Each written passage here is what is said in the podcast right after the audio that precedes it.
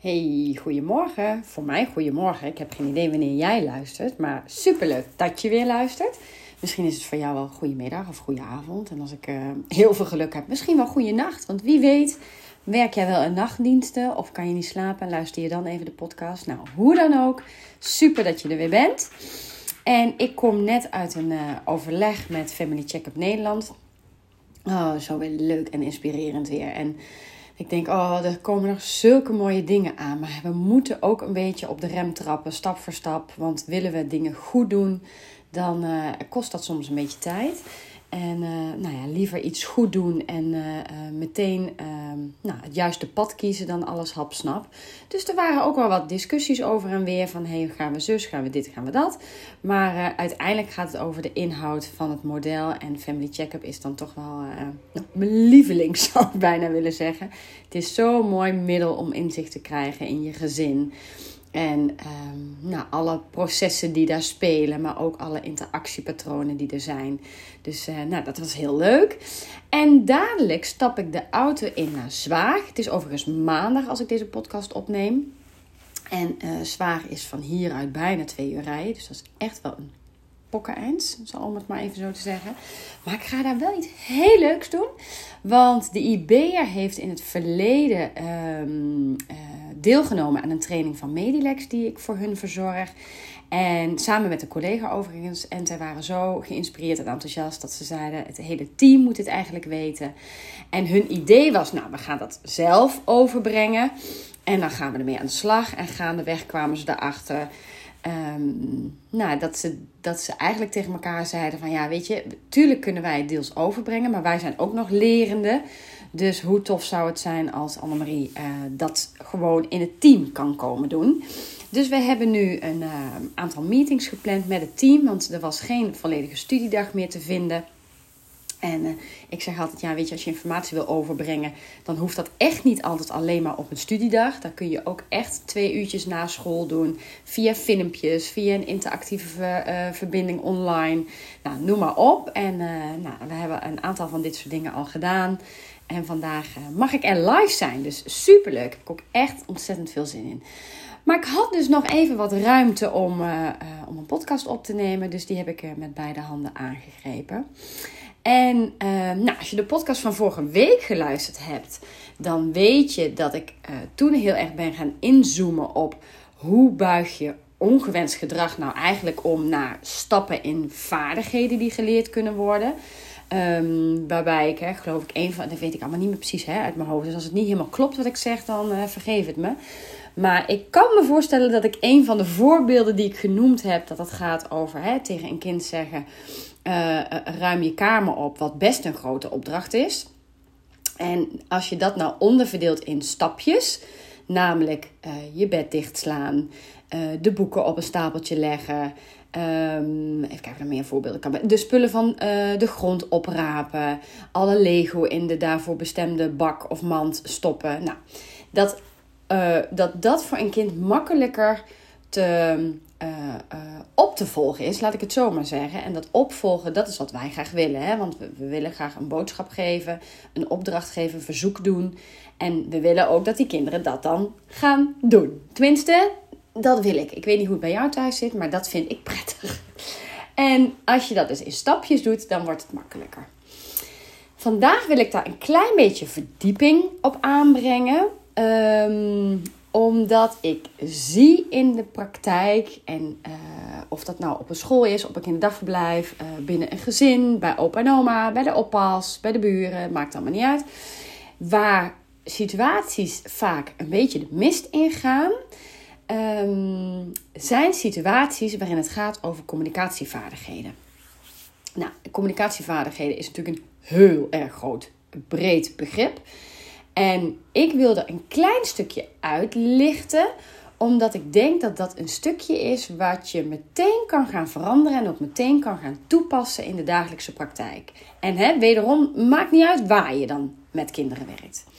En misschien gaat hij zelfs zo ver dat het niet alleen uh, met kinderen werkt, maar mogen we ons misschien ook wel de vraag stellen. En ik moet een beetje gniffelen, omdat ik het heel erg herken vanuit mijn eigen thuissituatie mogen we onszelf ook wel eens de vraag stellen: hoe duidelijk en effectief ben ik in mijn communicatie? En met name als het gaat over verzoeken doen.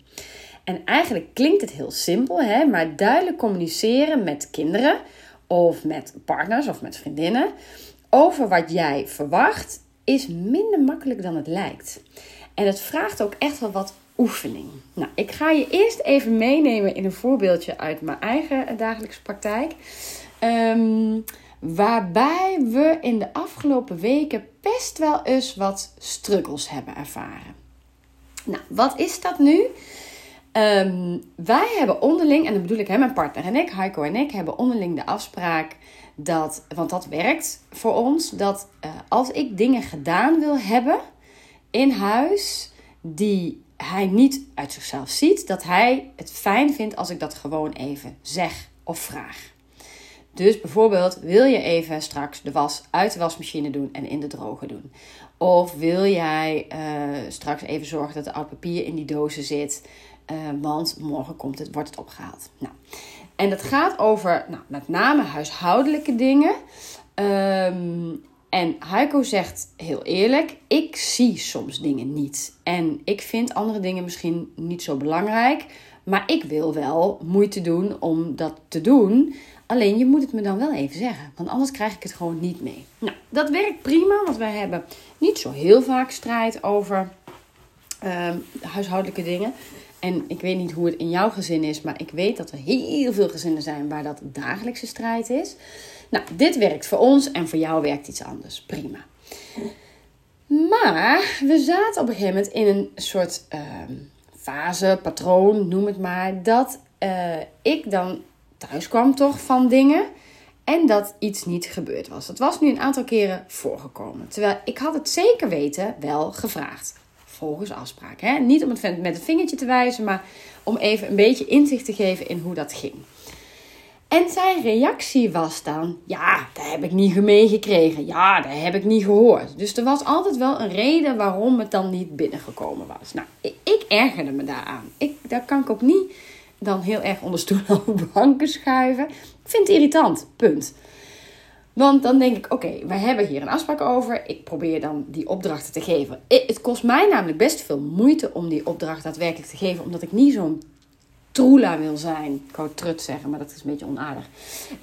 niet zo'n troela zijn die uh, de man voortdurend opdrachten geeft. Want zo wil ik echt niet overkomen. Maar Heiko vindt het geen probleem als ik het zeg. Dus we hebben daar een goede modus in gevonden. Maar goed, dan is het wel prettig als het gebeurt. Nou, dat was niet zo. Um, in ieder geval, er waren een aantal momenten waarop ik dan terugkreeg: ja, dat heb ik niet gehoord of dat heb ik niet meegekregen. Oké. Nou, helder. Toen dacht ik: ja, het kan bij hem liggen. Um, wat misschien ook echt wel zo is. Maar er ligt misschien ook een stukje bij mij. Dat ik te uh, snel, te veel, te makkelijk, te kort de bocht die verzoeken doe of die vragen stel, waardoor hij het echt onvoldoende meekrijgt. En ik, ik, ik pluis het nu even helemaal uit. Hè? Dus het is niet een enorm issue, maar ik maak het even heel groot om je in te laten zien wat communicatie dus kan doen. Nou, vervolgens, hij zei: Ik heb het niet gehoord, ik heb het niet meegekregen. Daar raakte ik echt wel een beetje geïrriteerd over. Omdat ik dacht: Ja, maar wij hebben de afspraak dat ik het je zeg. Dan zeg ik het en dan is het nog niet. Ja, eh, eh, waarom hebben we dan die afspraak? Dus dat gaf wat wrijving. Um, nou, vervolgens um, hebben we nu een soort, en dat ontstond een beetje door een grapje, maar het werkt dus wel. Uh, als ik dan dus dat, die, die vraag of dat verzoek heb, wil jij zus of zo, dat um, ik en alvast aankondig dat er iets komt. Heiko, let op, er komt iets, zeg ik dan. En dan is hij in ieder geval al, en dat gaat allemaal met een lach, hè, dus dat is heel fijn. En um, dan is hij al in ieder geval actiever aan, zullen we maar zeggen. Dus, dus hij is al meer gericht met zijn uh, um, uh, aandacht op mij. En vervolgens vraag ik dan, of zeg ik dan wat ik graag zou willen, of wat belangrijk is, of wat even moet gebeuren. En dan herhaalt hij het, ook met een hele grote laag, want het is een soort slapstick wordt het dan. Oké, dus de was in de wasmachine en, nou, even heel cliché, en de vuilnis buiten. Nou, ja, oké, nou, dan weten we dus van elkaar, we hebben elkaar gehoord. En als het dan een keer misgaat, dan is dat in ieder geval niet de oorzaak. Nou, zo zit je natuurlijk ook in communicatie met kinderen. Ehm, soms communiceren wij op een manier waarop wij denken dat ze het wel gehoord hebben, maar waarin we het niet zeker weten. Dus we hebben het niet gecheckt of niet teruggehoord. Nou, dat is al een hele belangrijke eerste stap in Ehm, nou ja, die effectieve verzoeken doen, zullen we maar zeggen. En effectieve verzoeken doen is eigenlijk een heel mooi woord voor jij wil iets van ze en zij moeten luisteren. En het daadwerkelijk doen. Nou, het even checken bij de ander of het binnengekomen is, dat is een hele belangrijke. Nou, dan heb je nog type kinderen, net zoals je dat je type mannen hebt. Grapje. Type mensen hebt, type vrouwen hebt. Anders krijg ik dat weer allemaal te horen. Um, de een is gewoon scherper met meer aandacht dan de ander. En daar hangt ook nog vanaf wat zijn ze en doen. Als mijn oudste aan het gamen is, dan kan ik hier bij de trap gaan staan. En vijf keer roepen: Guus, het eten is over drie minuten klaar. Of het eten is over een half uur klaar. Hij hoort het niet. Hij krijgt het niet mee. Want de helft van de tijd heeft hij een koptelefoon op. Met muziek of aan het gamen of een podcast of weet ik wat hij allemaal doet. Ehm, dus dan kan ik echt beter gewoon even naar boven lopen, die deur open doen, zodat ik zeker weet dat ik contact heb. En dan zeggen, met soms een gebaartje, doe die koptelefoon even af. hey vriend, we gaan over een kwartiertje eten. En als hij dan niet komt, is het zijn probleem. Hè? Want ik vind niet meer dat ik dan twaalf keer hoef te roepen uh, bij een puber van uh, uh, ruim 16. Dan denk ik, ja, dan staat dat bord en dan kom je met te laat, maar dan heb jij koud eten. Prima. Want een kwartier kun jij prima overzien. Nou, bij jongere kinderen is dat natuurlijk weer heel anders. Dat wil overigens niet zeggen, laat ik even een zijspoortje doen, dat het me altijd lukt om dan dus niet te roepen. Dit is wat ik vind. Ik vind dat ik hem dan dus niet altijd meer hoef te roepen. Maar het lukt me niet altijd, want ik ben natuurlijk ook niet roomser dan de paus. Er zijn echt wel momenten dat ik dan toch weer sta te bleren bij die trap en toch weer denk: Guus, je eten is klaar, schiet op. Um, je hebt me toch gehoord? Of het kwartier is voorbij, of het wordt koud. Nou, we kennen het allemaal. Maar dat zegt dan iets over mij. Dat ik het blijkbaar niet los kan laten. Of dat ik blijkbaar een overtuiging heb die niet helpend is, noem maar op. Maar als ik echt heel erg reëel en zuiver kijk, dan is het zijn probleem als hij niet opkomt daven. Een ander stukje is, hè, dus dit is even het stukje check of het daadwerkelijk binnen is gekomen, jouw verzoek of jouw vraag.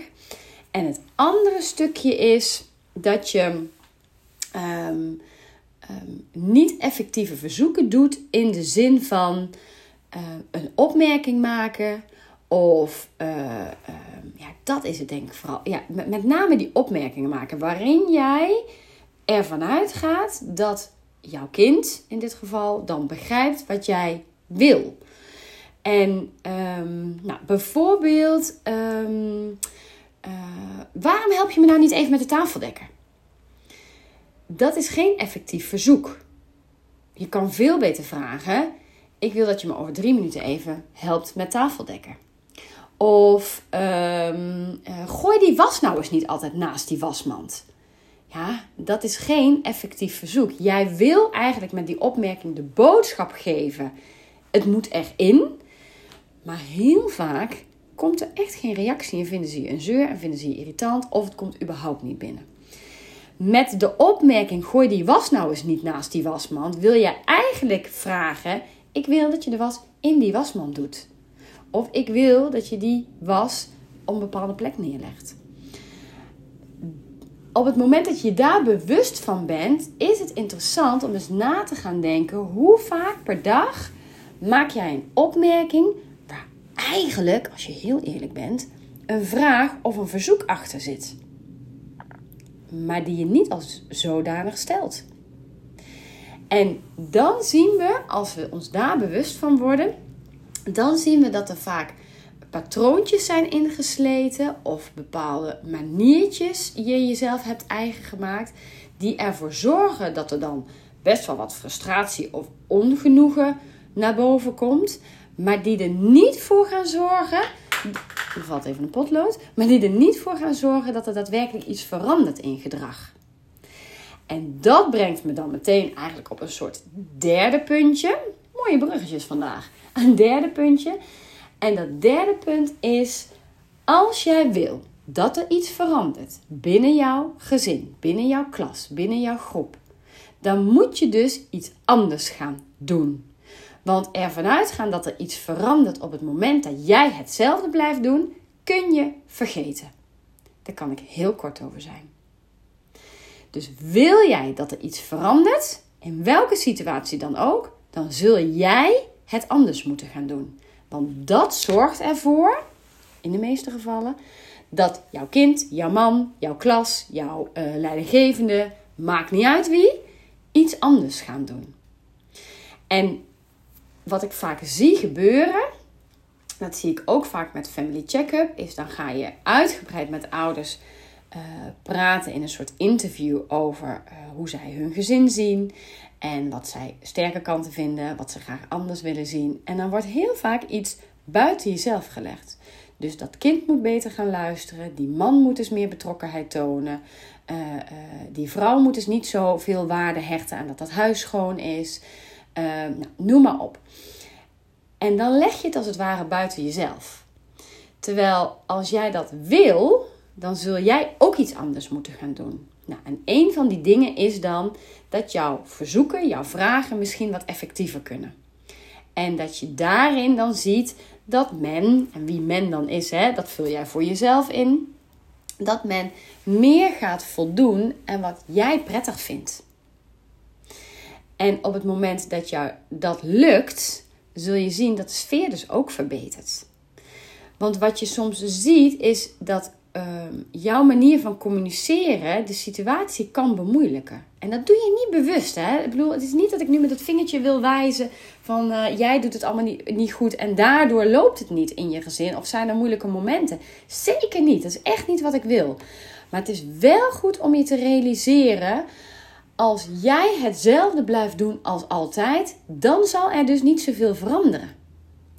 Maar op het moment dat jij je bewust gaat zijn van een bepaalde communicatiestijl of een bepaalde manier van uh, vragen stellen, verzoeken doen, dan ehm, zit daar misschien ook een sleutel voor een mogelijke oplossing. En um, nou, een andere valkuil kan daar bijvoorbeeld in zijn dat je veel te veel informatie in één keer geeft. ik wil dat je nu naar boven gaat, je tanden gaat poetsen, je pyjama aandoet, de kleren in de wasmand doet. Uh, en vervolgens een boekje uitzoekt. En als je dat gedaan hebt, dan roep je mij. Oeh, er zijn gewoon kinderen die kunnen dat echt niet bewerkstelligen. Die zijn bij de tweede opdracht afgehaakt, krijgen het niet meer mee. En dan wil ik even een heel flauw grapje maken. Dat hebben niet alleen kinderen. dat hebben volwassenen ook. Die kunnen ook vaak niet heel veel opdrachten achter elkaar horen. Want dan gaat het ook mis en dan zijn ze het gewoon kwijt. Dan gaan wij lopen trekken en lopen sleuren. Waarom zijn die tanden nou nog niet gepoetst? Waarom is die pyjama nou nog niet aan? Dat brein redt het niet. Dus je kunt in je communicatie veel beter stap voor stap je verzoeken doen of je opdrachten geven. Of ga twee dingen doen. En als je ziet dat jouw kind dat aan kan en dat het heel vaak lukt, dan ga je er pas een derde bij doen. En zo leer je kinderen om dus meer verzoeken in één keer te kunnen behappen. Dus te veel informatie geven is echt een, een valkuil. Negatieve boodschappen, nou daar had ik net een voorbeeld van. Hè? Dus bijvoorbeeld, waarom help je me nou nooit eens dit? Of waarom is het nou altijd zus? Die voel je wel. Je voelt dan wel, dat is een beetje jouw frustratie, jouw onmacht. Maar het gaat je echt niet helpen om die communicatie te verbeteren. Dat wil niet zeggen dat je niet af en toe een keer een sneer mag geven of dat je er even helemaal klaar mee bent. Nee, liever niet, natuurlijk niet. Maar we zijn ook mensen, zeg ik altijd. We zijn opvoeders, maar we zijn ook mensen. En dat betekent dat er soms even een sneer uitkomt. Of dat er soms even een, een, een boodschap uitkomt die niet constructief is, die niet positief is. Oké, heb je gedaan, zet je eroverheen, ga er ook geen last van hebben, herpak jezelf. Maar zorg dat de meeste informatie positief van aard is. Want dat heeft gewoon op lange termijn veel meer effect. Nou, en wat heb je met negatief geladen boodschappen? Dan ligt natuurlijk op de loer dat het snel beschuldigend wordt. En op het moment dat jij veel beschuldigingen uit naar je kind, dan doet dat iets met het zelfbeeld, dat doet iets met het zelfvertrouwen. En uh, een, een, een nou, minder goed zelfbeeld of een slecht zelfbeeld, een, een weinig uh, sterk zelfvertrouwen, dat kan heel erg zorgen voor veel ongewenst gedrag. En dan is het eigenlijk helemaal niet. Um, ja, weet je, ik zeg altijd: een kind is nooit vervelend om het puur om het vervelend te zijn. Hè? Er zit altijd iets achter. Maar soms vergeten we dat dus een negatief zelfbeeld ook reden kan zijn van ongewenst gedrag. Want wat kan er gebeuren? Dat is echt niet hè, in 100% van de gevallen. Maar wat je wel veel ziet, wat ik veel zie, is dat kinderen ongewenst gedrag laten zien. Omdat ze dan ehm, eigenlijk zitten te wachten op een reactie die ze gewend zijn. En die is dan beschuldigend. Want dat is veilig, dat kennen ze. En op het moment dat ze het gewenste gedrag laten zien, wordt er niet of weinig gereageerd. Waardoor zij toch die aandacht willen. En dan zie je vaak dat het negatieve gedrag eigenlijk alleen maar meer naar de oppervlakte komt. Als het jou lukt om die manier van communiceren wat te verbeteren of wat aandacht te geven, dan zul je zien dat samenwerking versterkt wordt. Want kinderen willen graag samenwerken. Kinderen willen ertoe doen, zeg ik altijd. Die zijn heel erg gericht op samenwerken. Zeker met hun ouders. Zeker met de belangrijke figuren als een juf of als een groepsleidster. En ehm, die samenwerking, als die versterkt wordt, dan zorgt dat bijna automatisch voor minder strijd. En dat is wat je volgens mij wil. Want die strijd, dat is iets waar we echt heel erg chagrijnig en moe van worden. En als het jou lukt om te gaan oefenen met die communicatie, met die effectieve verzoeken, niet te veel informatie in één keer, nou noem maar op, dan ehm, is het vervolgens heel interessant om eens te gaan kijken hoe vaak zie ik nu dat mijn kind meewerkt. In plaats van heel veel aandacht hebben voor al die keren dat het dus niet lukt. Nou, daar ben ik heel erg van. Hè? Ehm, dat weet je bij mij. Het heeft namelijk niet zo heel veel zin om alleen maar te blijven hangen in wat er allemaal niet lukt. Je kunt veel beter gaan kijken naar wat er wel lukt. Omdat dat iets doet met je mindset. Omdat dat een soort positieve energie geeft. Omdat dat ervoor zorgt dat iedereen in een soort leer- en ontvangmodus blijft. En als jij gaat praten in termen van hij luistert ook nooit en hij doet ook nooit wat ik zeg. Ja, de kans dat het dan dus niet gaat gebeuren wat jij wil, is heel groot. Maar als het jou lukt om aandacht te hebben voor de keren dat het wel lukt dat hij luistert, of dat het uh, bedritueel in een aantal stappen, een bepaald aantal stappen, geen strijd oplevert, dan kom je veel meer in die positieve vibe. En echt, ik wil het erin mappen, zou ik bijna willen zeggen. Opvoeden gaat ook over mindset. Opvoeden gaat over: kun jij de positieve dingen nog zien? En dat betekent niet dat er nooit moeilijke situaties zijn. Hè? En dat je daar niet van mag balen. En dat je daar niet af en toe een keer een traan om mag laten. Of heel, heel veel last van mag hebben. Dat is er ook. Maar dat mag niet de overhand hebben. Want als het de overhand heeft, dan zal de verandering in je gezin veel en veel moeizamer zijn. Zo niet bijna onmogelijk. Dus ik, nou hè, wat ik zeg, ik ram het er het liefste in. Probeer te blijven kijken naar de momenten waarop het wel lukt. Waarop er wel een stukje gedrag goed gaat zoals jij dat wat wil zien. En nou, nogmaals, hè, als jij die communicatie dan dus probeert onder de loep te nemen. En gaat kijken waar kan ik nog sterker gaan communiceren vervolgens goed gaat monitoren, heet dat dan. Hè? Dus bijna in je hoofd of letterlijk op papier, als dat fijn is, gaat turven. Wanneer lukt het om een soort samenwerking met mijn kind te krijgen? Dus wanneer luistert hij? Wanneer is de sfeer oké? Wanneer voegt hij naar wat jij wil? Ehm, dan is dat eigenlijk het vertrekpunt waarop je nog veel meer kunt gaan aanpakken. Um, eigenlijk is dit de kern van wat ik je vandaag wilde vertellen. Dus die effectieve verzoeken doen, die vragen stellen, dat je daar bewust van bent. En bij de ene ouder is dat ehm, nou, eigenlijk helemaal niet aan de orde. Loopt dat prima, speelt er iets heel anders. Maar als jij nou net die ouder of die opvoeder bent waarbij je zegt: Ja, ik heb daar wel last van, dan hoop ik echt dat je dit gaat uitproberen dat je desnoods de podcast nog een keer luistert, want het is best wel veel informatie. Dat je zelf uitfiltert, hé, hey, maar dit is het puntje waar ik mee aan de slag kan. En dat je me dan over één of over twee of over drie weken even laat weten: hé, hey, ik ben ermee aan de slag en dit is het effect. En het kan zijn, en ik druk dat altijd ouders op het hart. Het kan zijn dat je eerst effect merkt. Dat je dan een soort terugval ziet. Dat betekent dus eigenlijk: hey, je bent op de goede weg, want je kind wil terug naar het oude. En als je kind terug wil naar het oude, dan is dat informatie voor jou, namelijk de informatie: hé, hey, er is iets anders in ons interactiepatroon of in onze communicatie. Nou, kinderen willen dan terug naar het oude, gaan meer ongewenst gedrag laten zien. En als het je dan lukt om dat punt te doorbreken, om dan te zeggen: Maar nu moet ik volhouden. Nu moet ik kritisch blijven op mijn communicatie. Ik moet kritisch blijven op hoe lukt het me om positief te blijven? Hoe lukt het me om effectieve verzoeken te doen? Dan zie je namelijk heel snel dat kinderen mee gaan bewegen en eigenlijk gewend zijn aan een soort, nou, het klinkt een beetje tuttig, hè, maar een soort nieuw normaal. En dan heb je een gedragsverandering te pakken. Dat wil niet zeggen dat je dan dus kan stoppen. Nee, want dat is dan jullie nieuwe manier van communiceren, die dus een positief effect heeft. En die ervoor zorgt dat er minder strijd is, dat er meer samenwerking is. Laat het me alsjeblieft weten.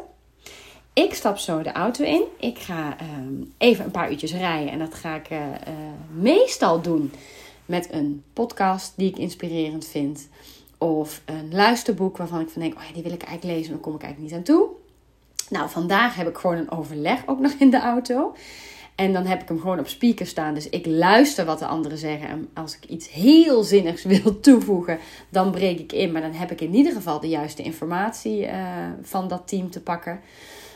Um, dus dat ga ik doen. En dan ga ik uh, een ontzettend leuke masterclass geven. Tenminste, daar ga ik vanuit. Ik heb er heel veel zin in. En lekker terug naar huis. En dan hoop ik vanavond om een uurtje of nou, zeven, half acht weer de sleutel in het slot te steken. En uh, ik denk dat ik dan lekker ga relaxen, waardoor ik morgen weer uh, voldoende energie heb om weer een mooie nieuwe dag uh, te laten starten. Ik wens je alle goeds. Let me know en ik spreek je heel snel weer.